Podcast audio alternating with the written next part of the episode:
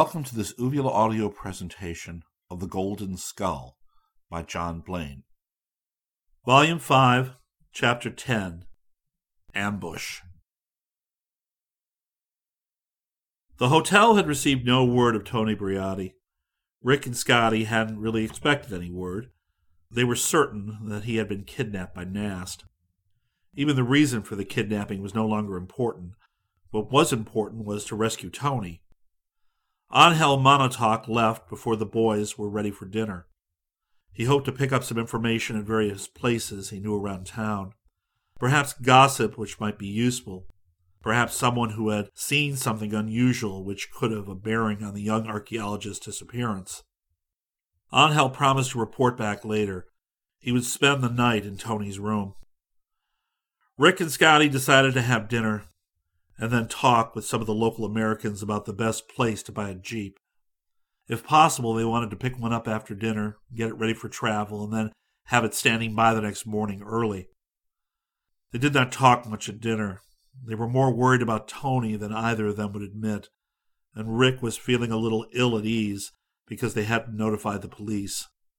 He had talked it over with Angel, but the Filipino guide had said, We'll have to notify them sooner or later but it will do no good.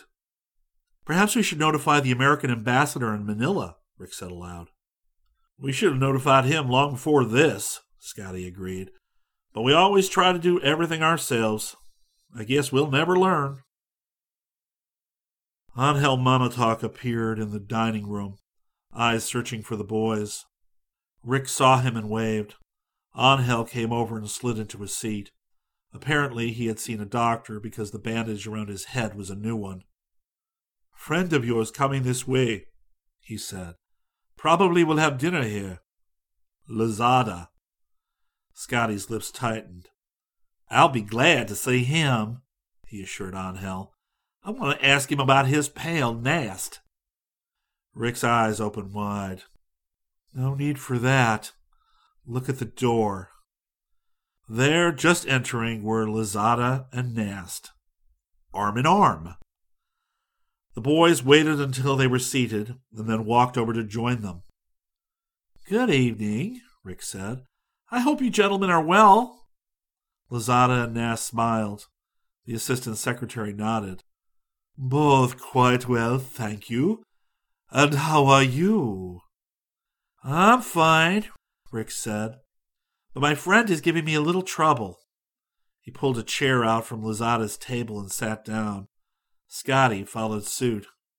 Rick was close to Lozada, while Scotty's chair was nearer to Nast. Your friend is giving you trouble? Lozada asked. And which friend might that be? This one, Rick said, motioning to Scotty. You see, he wants to kill Mr. Nast. And I don't think we should kill Mr. Nast. Do you? Lozada smiled. Ask him. Rick turned to Nast. So, do you have an opinion on this, Mr. Nast? Nast was a little pale, but his voice was steady enough. I certainly do. I agree with you, Mr. Brant. Scotty grinned mirthlessly. You do? Well, I'm glad. Instead of killing you, see, I suggested that Scotty should just cripple you. Perhaps a few compound fractures of the arms and legs. Rick could see that neither Lozada nor Nast were as composed as they seemed. The calm, unearthly discussion was too bizarre.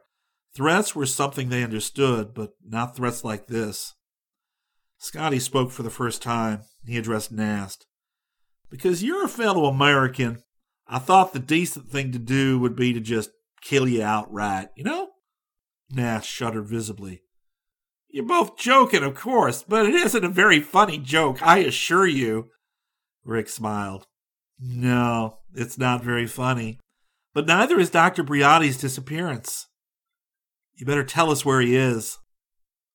What makes you think Mr. Nast knows where he is? Rick considered. They had no proof. No one had seen Nast in the sedan that had taken Tony from the airport. The boys saw movement at the entrance to the dining room and realized the two Filipinos were watching them there like hawks, and that the hands in their pockets certainly held pistols. Rick shifted tactics. You got a lot of faith in your bodyguards? Lozada raised his eyebrows. Faith? Of course. They are loyal to me.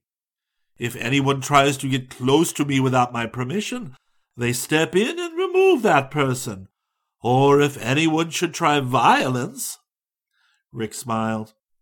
How good do you think they would be against a sniper with a rifle at 500 yards away? Obviously, they would be ineffective.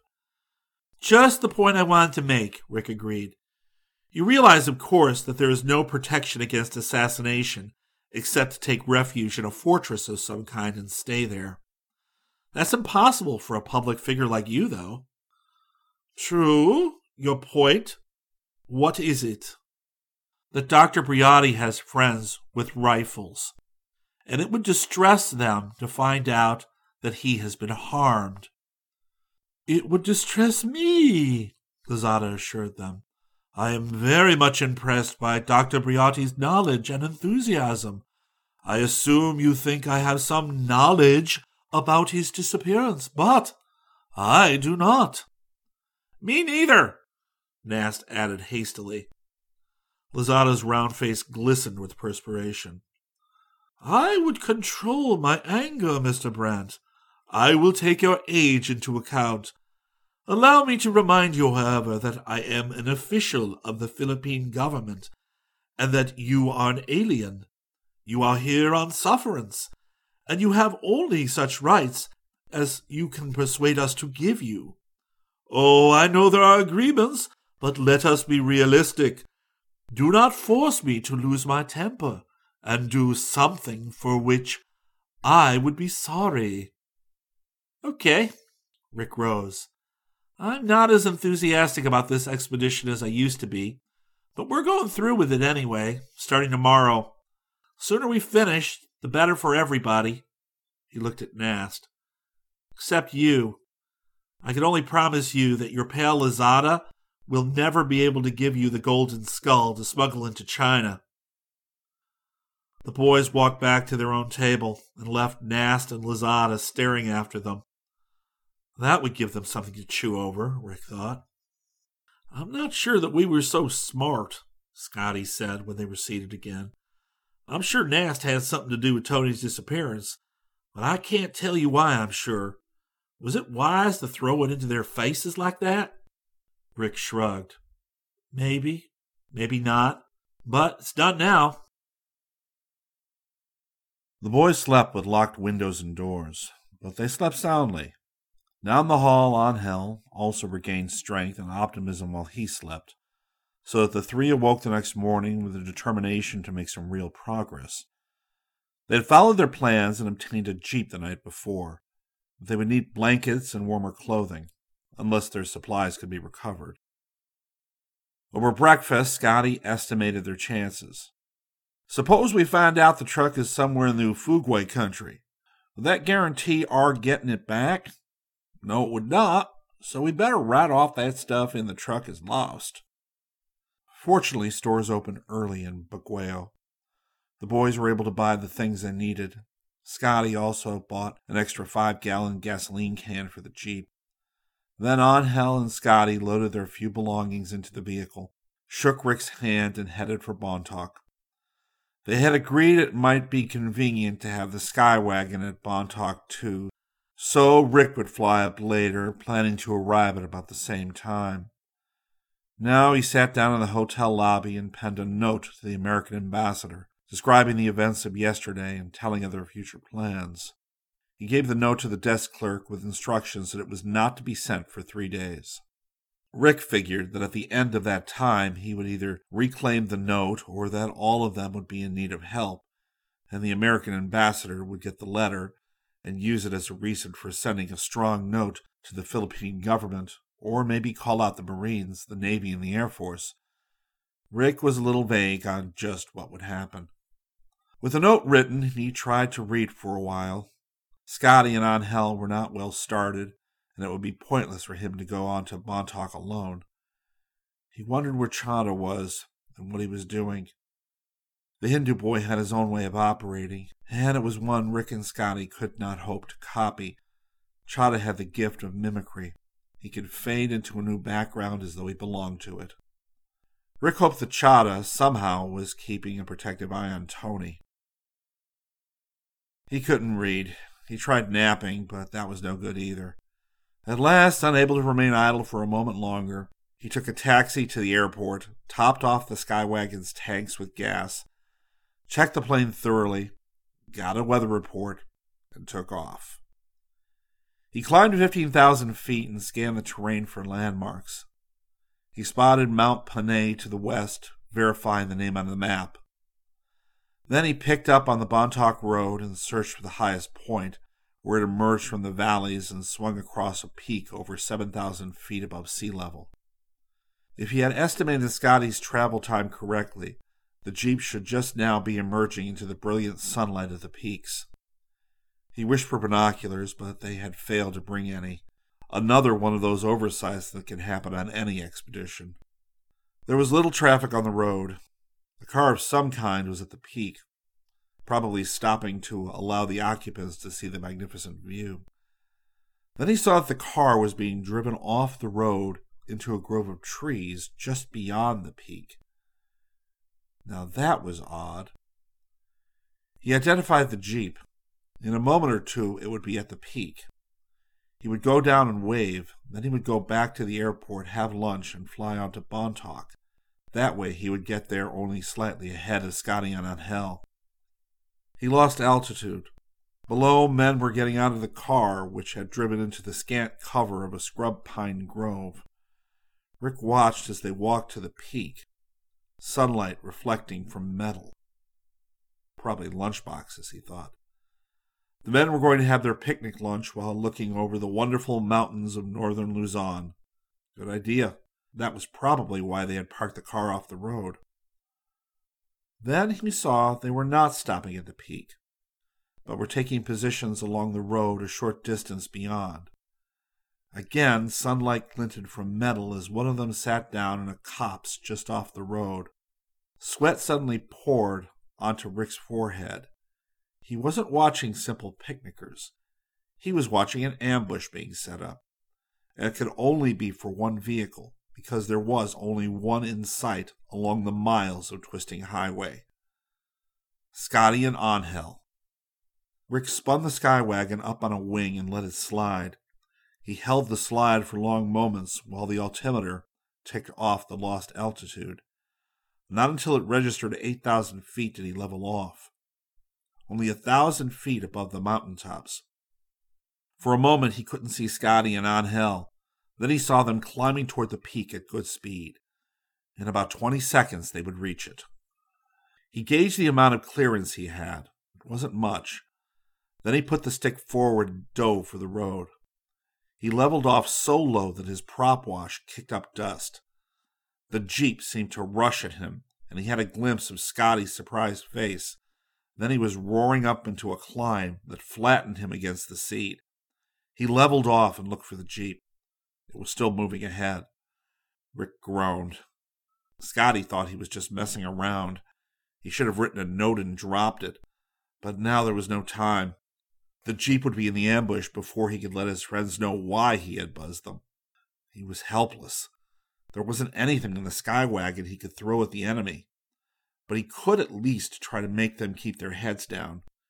He roared in for the attack, aiming at the places where the attackers waited.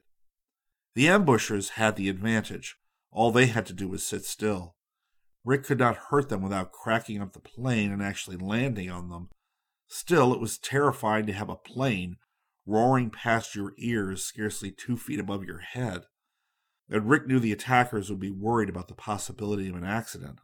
One of the men had weak nerves.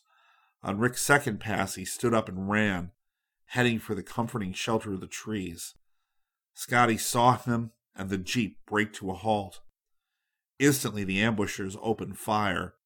Scotty and Angel jumped from the exposed jeep and took to the ditch.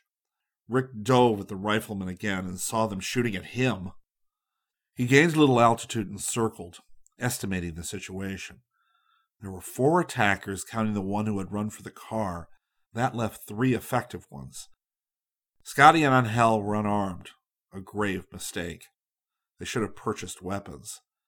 They were in good cover, and as long as he was overhead, ready to dive on the attackers if they should try for a better position, the two were all right. Rick thought he saw a way out.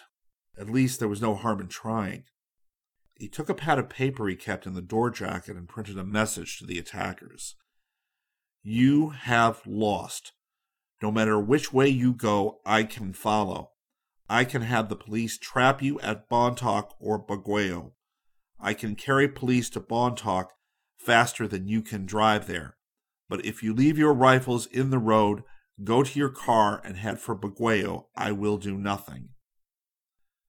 He searched for a weight and found his emergency fishing kit, a war surplus item which he carried in case he might someday find himself at a good fishing spot without any tackle.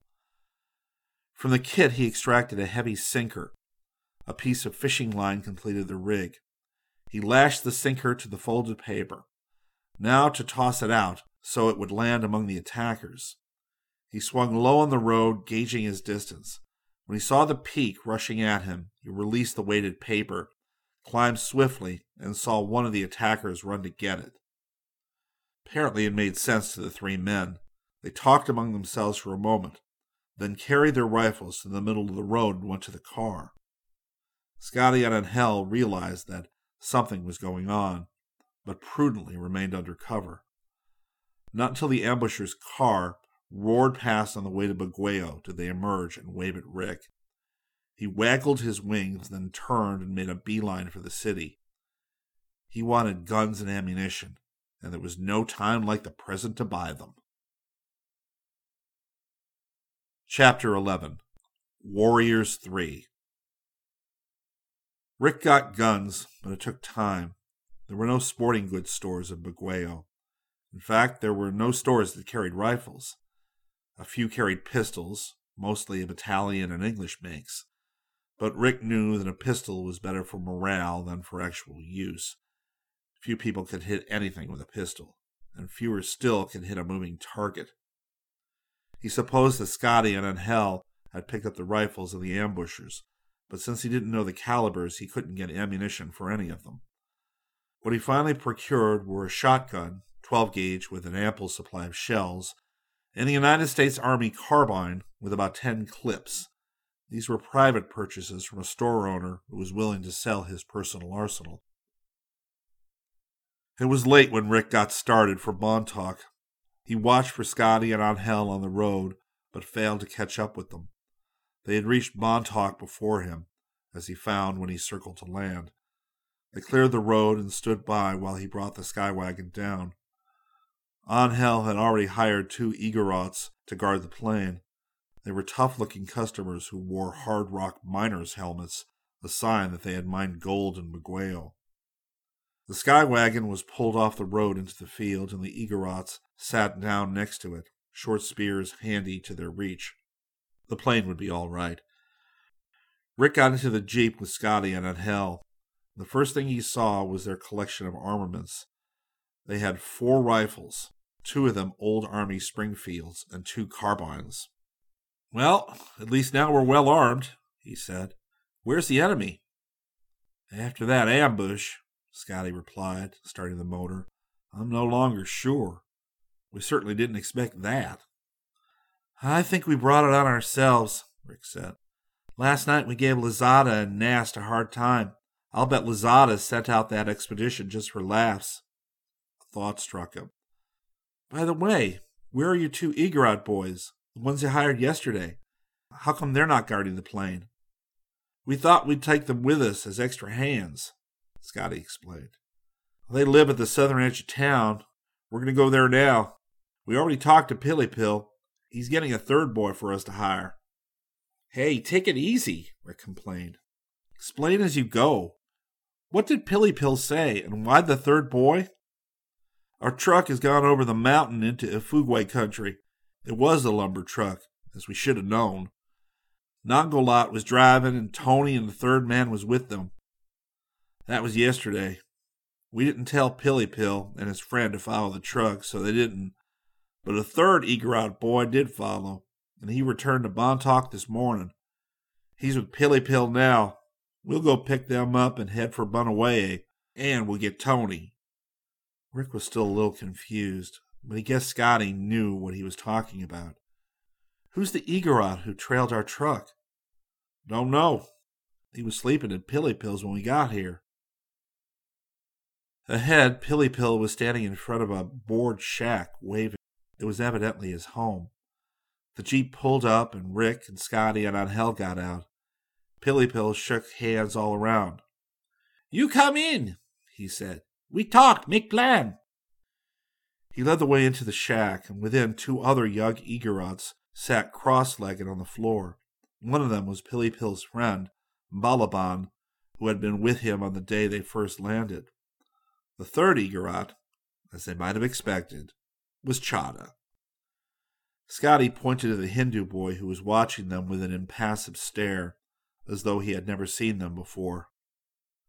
Pilly Pill, how do you know this boy's good and can be trusted? Pilly Pill shrugged and showed beetle stained teeth in a smile. Not no, maybe no good. Let's say he know you. Scotty looked stern. What do you got to say for yourself? Plenty, Chahda said. I'm plenty tired of putting Spindrift chestnuts out of the fire. Do you know how cold it gets in these mountains? Last night I froze.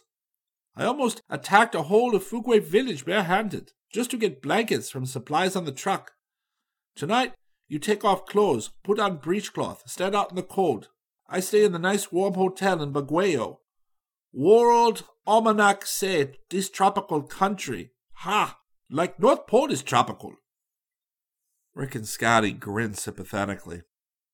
Well, if you weren't in love so much with being mysterious and adventurous, Rick pointed out, you can sleep in comfortable beds and warm rooms, but no, you have to be Chahda, the vanishing Hindu. Good thing, too, otherwise Scotty and I would be floundering most of the time, not knowing what to do next. Is Tony okay? Chahda rose. He looked astonishingly like Pilly Pill and Balaban. From haircut to bare feet, he was an Igorot. Only his brown eyes, proportionately bigger than those of the real Igorots, were different. Tony is okay, or at least he was last night. My pal Dogmeat is keeping an eye on him. You see Nast? In Baguio last night. Scotty told Chahda of their visit with Nast and Lozada. Chahda nodded. Nast and Nangolat are in cahoots. Nast picked up Tony at the airport and took him to a hut near Trinidad Valley. I saw all this. At the hut is Nangolat, with truck of lumber. Nast turns Tony over to Nangolat, so I drop Nast and follow Tony. Me and Dogmeat. We have a fine time. You fly overhead too, but see nothing. Not even me. You're getting blind, I think. Losing that famous Brant eyesight.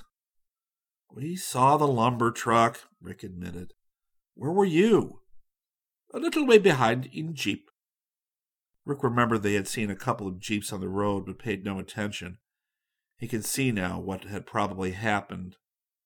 Nangolat, after stealing the Earth scanner, had taken the truck to the hut at Trinidad Valley and camouflaged it with lumber. Tony had gone to the airport but had not found Nangolat, but had found Nast. But why?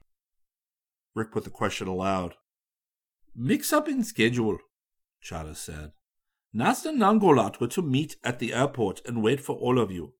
They were supposed to catch the whole lot of you at once when you got to the airport in the morning. But Nangolat was lucky, and he got the Earth scanner. He took the truck to Trinidad so you wouldn't find it and get the scanner back. Nast came to the airport in the morning and found no Nangolat, but he found Tony. So he took Tony and went to Trinidad Valley, to the hut, which he knows about, and there was Nangolat. How in the heck do you know all that? Scotty demanded. Chahda grinned. From Nast. He reports to Lozada by telephone. I listen. Easy. Who would think poor Igorot boy knows anything? Rick shook his head in admiration. Leave it to Chahda.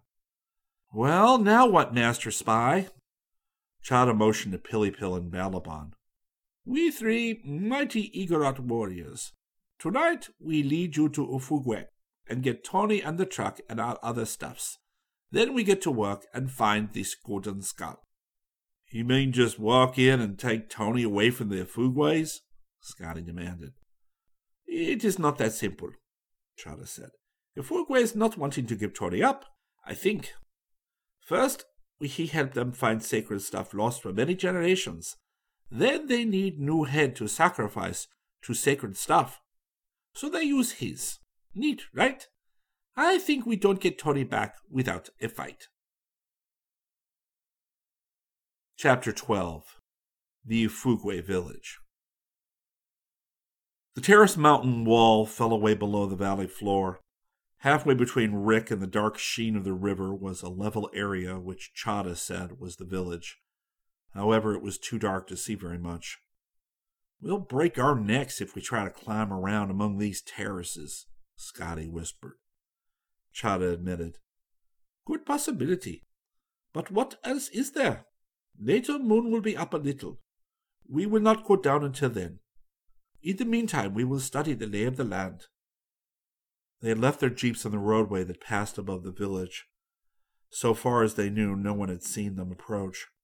Now, perhaps a hundred feet above the cluster of huts, they sat on the edge of a terrace and waited for the moonrise. Rick studied the landscape below. His feet dangled over thirty feet of vertical wall. He would have to make his way down that wall to the next terrace, and then down to the next and the next, until he emerged at the village level. He would be very much like an ant climbing down stone steps of a home, except that he wasn't as sure footed as an ant on vertical surfaces. Then, once the bottom was reached, they had to find Tony, free him, and take him up the terraces to the jeeps. Rick shook his head. They would probably have to fight every inch of the way. There was no assurance they would make it. In the village below, someone was adding wood to a small open fire in the central area that served as the village common. Rick could make out several figures. Scotty moved closer to him. We need a way to cover our retreat. Any ideas? No good ones. We could station a couple of the gang to heave rocks down there. Well, that's probably as good as anything. A shadowy figure approached, climbing down the terraces from above. Chahda whispered, Dogmeat is coming. I will go see what he has found out. Below, the fire was burning more brightly, and Rick could see several persons bringing wood. Apparently, there was to be a large bonfire. He groaned softly. That meant light, and that would make their task much harder. Chahda consulted with his friend for a few moments, then rejoined Rick and Scotty. Angel, Pilipil, and Balaban were grouped at the rear of the terrace waiting for instructions. Dogmeat knows which hut Tony is in. It has two guards. Nongolot has gone somewhere. Why are they building that fire? Rick asked. I don't know. I think it is better we move. We climb down. Dogmeat will take us to Tony, cut him loose, and fight our way back. Suddenly they stiffened as a rhythmic, metallic, clanging sound floated up to them. Angel Monotalk moved to their side. Ifugao music, he whispered. I have heard it before. The instruments are tinaklings, like pans suspended from human jawbones. They're getting ready for some kind of ceremony down there. Then we'll wait, Scotty said. If they get started on some kind of ceremony, we have a chance to move in quietly. Well, I guess that makes sense, Rick agreed, and Chahda nodded. They crouched at the edge of the terrace and waited as the fire below grew into a roaring blaze. Men and women could be seen clearly now. The musicians, if the clanging could be called music, were next to the fire. Then the people fell back, and six men and six women took their places in two lines and began to dance. It was a stiff, formal sort of dance, with little body movement. Hands and arms made gestures which Rick could not interpret, while the feet shuffled slowly in the dust. Scotty touched his shoulder. Chahda, you, Rick, Dogmeat, and I will go. Angel, Pilipil, and Balaban will stay here to cover our retreat. Angel, you could use a rifle. Have Pilipil and Balaban pry loose some big rocks. Use your own judgment. We don't want a war, but we don't want to lose our heads either. How about our truck? Rick asked. Chahda replied, It is not here. Nongolot took it. We get Tony, then we take the road Nongolot took. Dogmeat knows. The fire was bright enough so Rick could see Dogmeat for the first time. The little Igorot was an older edition of Pilipil. He wore only a breechcloth and little pillbox hat in which he kept his matches and tobacco. His face was wrinkled and gnome like. Lead on, Rick said. Dogmeat went to the edge of the terrace and slipped over. He climbed down with incredible swiftness. Then Chahda followed. Rick made sure his carbine was slung tightly across his back. Then he followed. His feet groped for toeholds in the rough stone wall of the terrace and found them without too much effort, but his descent was much slower than Dogmeat or Chahda's. He was painfully conscious that he was an excellent target. Below, chanting voices joined the rhythmic clanging. The sound of their descent would not be heard. Rick reached the bottom of the terrace and found Chahda and Dogmeat waiting. There were two more terraces to descend before the village level was reached. In a moment, Scotty joined them. Dogmeat led the way once more. The party made its way down the face of the terrace and emerged on a level only thirty feet above the village floor. Rick was astonished that the villagers had not seen them. He felt very exposed to view, even though he realized that shadows were deep and that the villagers were not watching the terraces. Dogmeat led the way to the extreme end of the next terrace, choosing a place where the huts would be between the climbers and the fire. Then he vanished over the edge of the terrace, and Chahda followed. Rick picked his way carefully. There were gaps between the stones, but sometimes he had to feel with his feet until he found an opening big enough to accommodate the toe of his shoe. Dogmeat and Chahda had the advantage because bare feet could find holes much more swiftly. He reached ground level behind a straw hut. Dogmeat and Chahda were waiting. Chahda had unslung his rifle, and Dogmeat was holding a razor edged bolo. Then Scotty was down too, and they made a close file behind Dogmeat as he showed them the way to the hut where Tony was being held. The music and voices were loud now, and the fire made yellow patterns where they crossed open spaces. Then Dogmeat came to a halt behind a straw hut and gestured that this was the one. Chahda took the bolo from him and made a slit in the straw of the hut. Then he peered through the opening he had made. Rick and Scotty pushed close and took turns looking. Tony was tied to a post in the center of the hut. The hut door opened onto the village common, and the only light was that of the fire. Blocking the light were two figures, Ifugao guards clad only in breechcloths. Both held spears.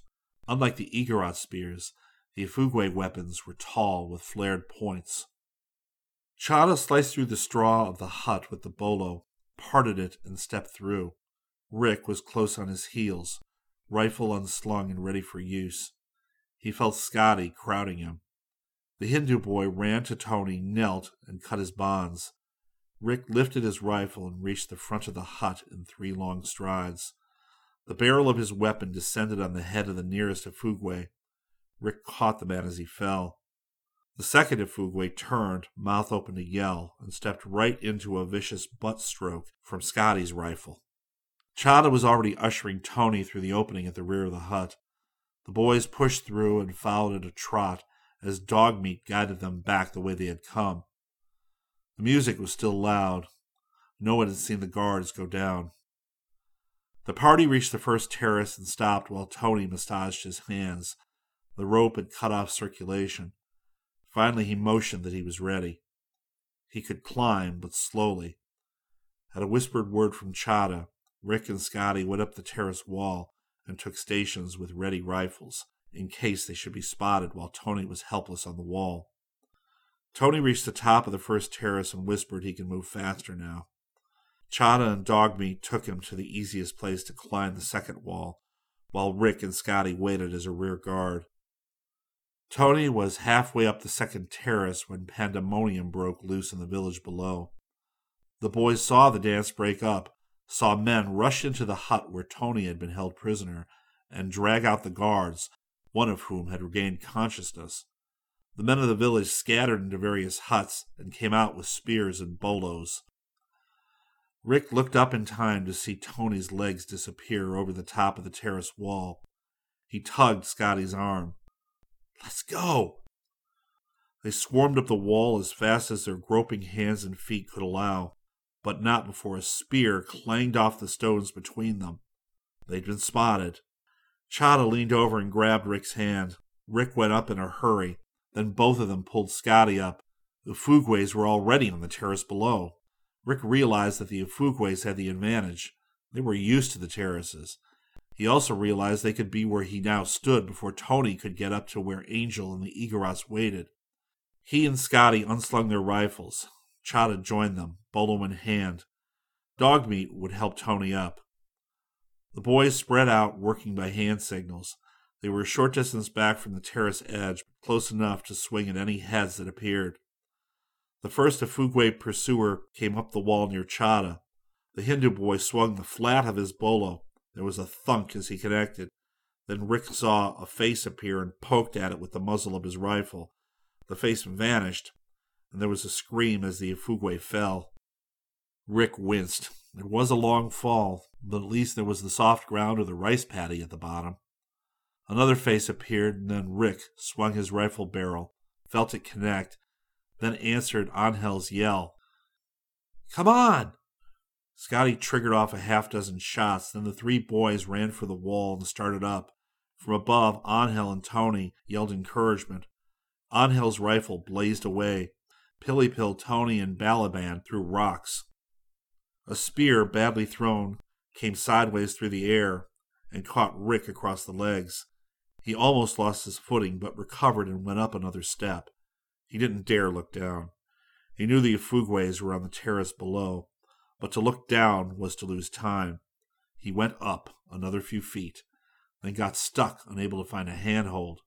A hand grabbed him at the ankle. He yelled and kicked. Angel appeared right over his head and dropped a rock. The rock brushed Rick and found its target. There was a wild cry, and the grip on his ankle was gone. He moved laterally along the wall until he could move upward again.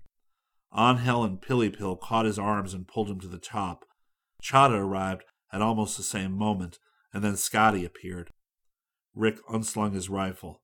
Let's go! Make a run for it! Scotty called. Angel! Chahda! Go get the jeep started! They had Chahda's jeep as well as their own. Rick caught Tony's arm. Are you all right? Yeah, fine. Where do we go? Follow Chahda. Scotty and I will bring up the rear. The Ifugaos poured over the terrace edge and were met by Pilipil and Balaban. Scotty and Rick joined in, rifles flailing. In a moment, the terrace was clear again. The temporary victors took to their heels before the next wave of Ifugaos could arrive. Ahead, they heard the jeep's motors. It looked like they would make it all right. A spear arched overhead and struck quivering in the road. Rick snatched it out of the ground as he passed. Then there was a gasp from Pilipil as a spear caught him in the thigh. Instantly, Scotty knelt, rifle blazing. Rick and Balaban helped Pilipil while Dogmeat yanked the spear free. They rushed the wounded Igorot to the waiting jeeps. Let's go, Chahda yelled. What is the delay? Lend a hand, Rick called, and willing hands helped lift Pilipil into Chahda's jeep. Rick tumbled in behind him. All aboard, Scotty yelled. Come on, let's go, take off. He fired a last shot at the oncoming Ifugaos. Then jeep wheels spun in the dirt, headlights flashed on, and they were on their way. It was not until they had climbed to the safety of the mountain peaks overlooking Banaue that they pulled to a stop. Pilipil's leg was their first concern. They examined the wound and the glare from the jeep's headlights. It was ugly but not crippling, and it was already starting to clot. Rick bound it with a clean handkerchief. Then, their wounded taken care of, the boys took time to exchange notes with Tony. I walked right into it, Tony said. Literally, I walked to the airport, expecting that I could ride back with Angel. I had a grave suspicion, of course, that he was Nongolat, but I'm afraid it didn't occur to me that there was any danger in charging him with it. Rick shook his head. Did you expect him to just give up without a struggle? I'm afraid I did. However, he wasn't there. There was no one on the field at all, except a couple of workmen on the far side. I went over to see if the plane was all right, and the sedan arrived. Nast was in it. He didn't waste words. He just pointed a pistol at me and ordered me in. We have an idea what happened then, Scotty said. From Chahda. He was following Nast. I hoped he was, Tony said. I was afraid that unless Chahda knew my whereabouts, I could probably be completely cut off without any help. Well, time enough later for the rest of the story. You know I came from Baguio in our own truck. Yeah, we know, Rick said. Chahda again. Now Chahda is going to lead us to the truck, and we're going to get our equipment back. Do you know where the truck is? Scotty asked Chahda. Dogmeat does. Nongolat drove it to a village on the north side of the valley. Nongolat is there now. Maybe we meet him on the road, maybe at the village. We make flying raid, okay? Swoop down, take truck, and leave. Sounds good to me, Scotty said. We'll use one jeep to attack with the other standing by as a flying reserve. Angel, take the reserve jeep with Pilipil and Balaban. No, I got a better idea. We have too many men. We need the extra jeep in case of a breakdown, not for the men it'll carry. Pilipil and Balaban should stay here. The rest of us split up between the two jeeps. When we find the truck, I'll drive it, Chahda as guard. Then we'll leave Rick and Tony in one Jeep and Angel and Dogmeat in the other. How's that all sound? It sounded fine. Angel spoke up. I would rather be in the first Jeep in case we meet Nongolat. Scotty shook his head. Not tonight. Your turn will come later, Angel. The first thing is to get the truck back. Pilipil, will you be all right here until we get back? I be fine. You go. They loaded into the jeeps while Pilipil and Balaban moved into a clump of brush and prepared to wait. Don't bother about silence, Scotty said. We'll just hit and run. If they hear us coming, it won't matter, 'cause they won't be sure what we're after. How about those Ifugao natives from the village? Tony asked. They're probably swarming over the road like flies. We will not go near them, Chahda replied. The truck is a different way. Come on, load rifles, we go. Rick was driving the lead Jeep, Chahda on the seat next to him. Tony and Dogmeat were in the rear seat. Scotty was with Angel in the other Jeep. The road was reasonably good, although narrow and winding. Rick roared down into the valley as fast as prudence and Newton's laws of motion allowed. Had he gone any faster, the Jeep would have tipped over on some unexpected corner. We will be there soon, Chahda shouted. Rick kept a sharp watch ahead. The yellow cones of light seemed lost in the vast darkness of Banaue. There were no other lights. Watch for a fork in the road. Go left. Chahda relayed Dogmeat's instructions. The fork appeared. Rick swung left and almost bashed into the truck. It was parked with lights out close to a village. Both jeeps slid to a stop. Scotty and Chahda jumped out, rifles ready, and ran to the truck. The keys! Rick yelled. Are they in it? Don't need any keys, Scotty yelled back. Turn around, quick! Angel was already turning his jeep, and Rick followed suit, and his headlights swung an arc across the Ifugao village and reflected off of spear tips. The natives had already been alerted. The truck roared into life. Rick pulled to one side and motioned Scotty by. Then, as the truck went past, Rick triggered off a half dozen shots, aiming high. Tony did the same with the shotgun, sending loads of birdshot whistling through the red leaves of the dongla bushes. The screaming madmen leapt at them, spear extended. It was Nangolat, face distorted with hatred and fury. He thrust at Tony, but the archaeologist knocked the spear aside. Then, as Nangolat's thrust carried him close, Tony let loose a roundhouse that caught the Ifugao squarely on the jaw, whirled him sideways, and dropped him like a log in the dust of the road. Then Rick let out the clutch and the Jeep leapt forward. A spear went through the windshield and showered glass on him, but he only squinted his eyes against the flying splinters and fed the Jeep more gas. Ahead were the red taillights of the truck and the other Jeep. The plan had worked all right. He didn't know whether or not their supplies were in the truck, but they would soon find out. I'll say one thing about being a Spindrift scientist, Tony said from beside him.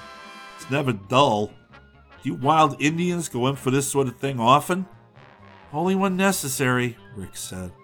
Of course, it seems to be necessary pretty often. So we're in practice, you might say. Tony chuckled. I'm grateful.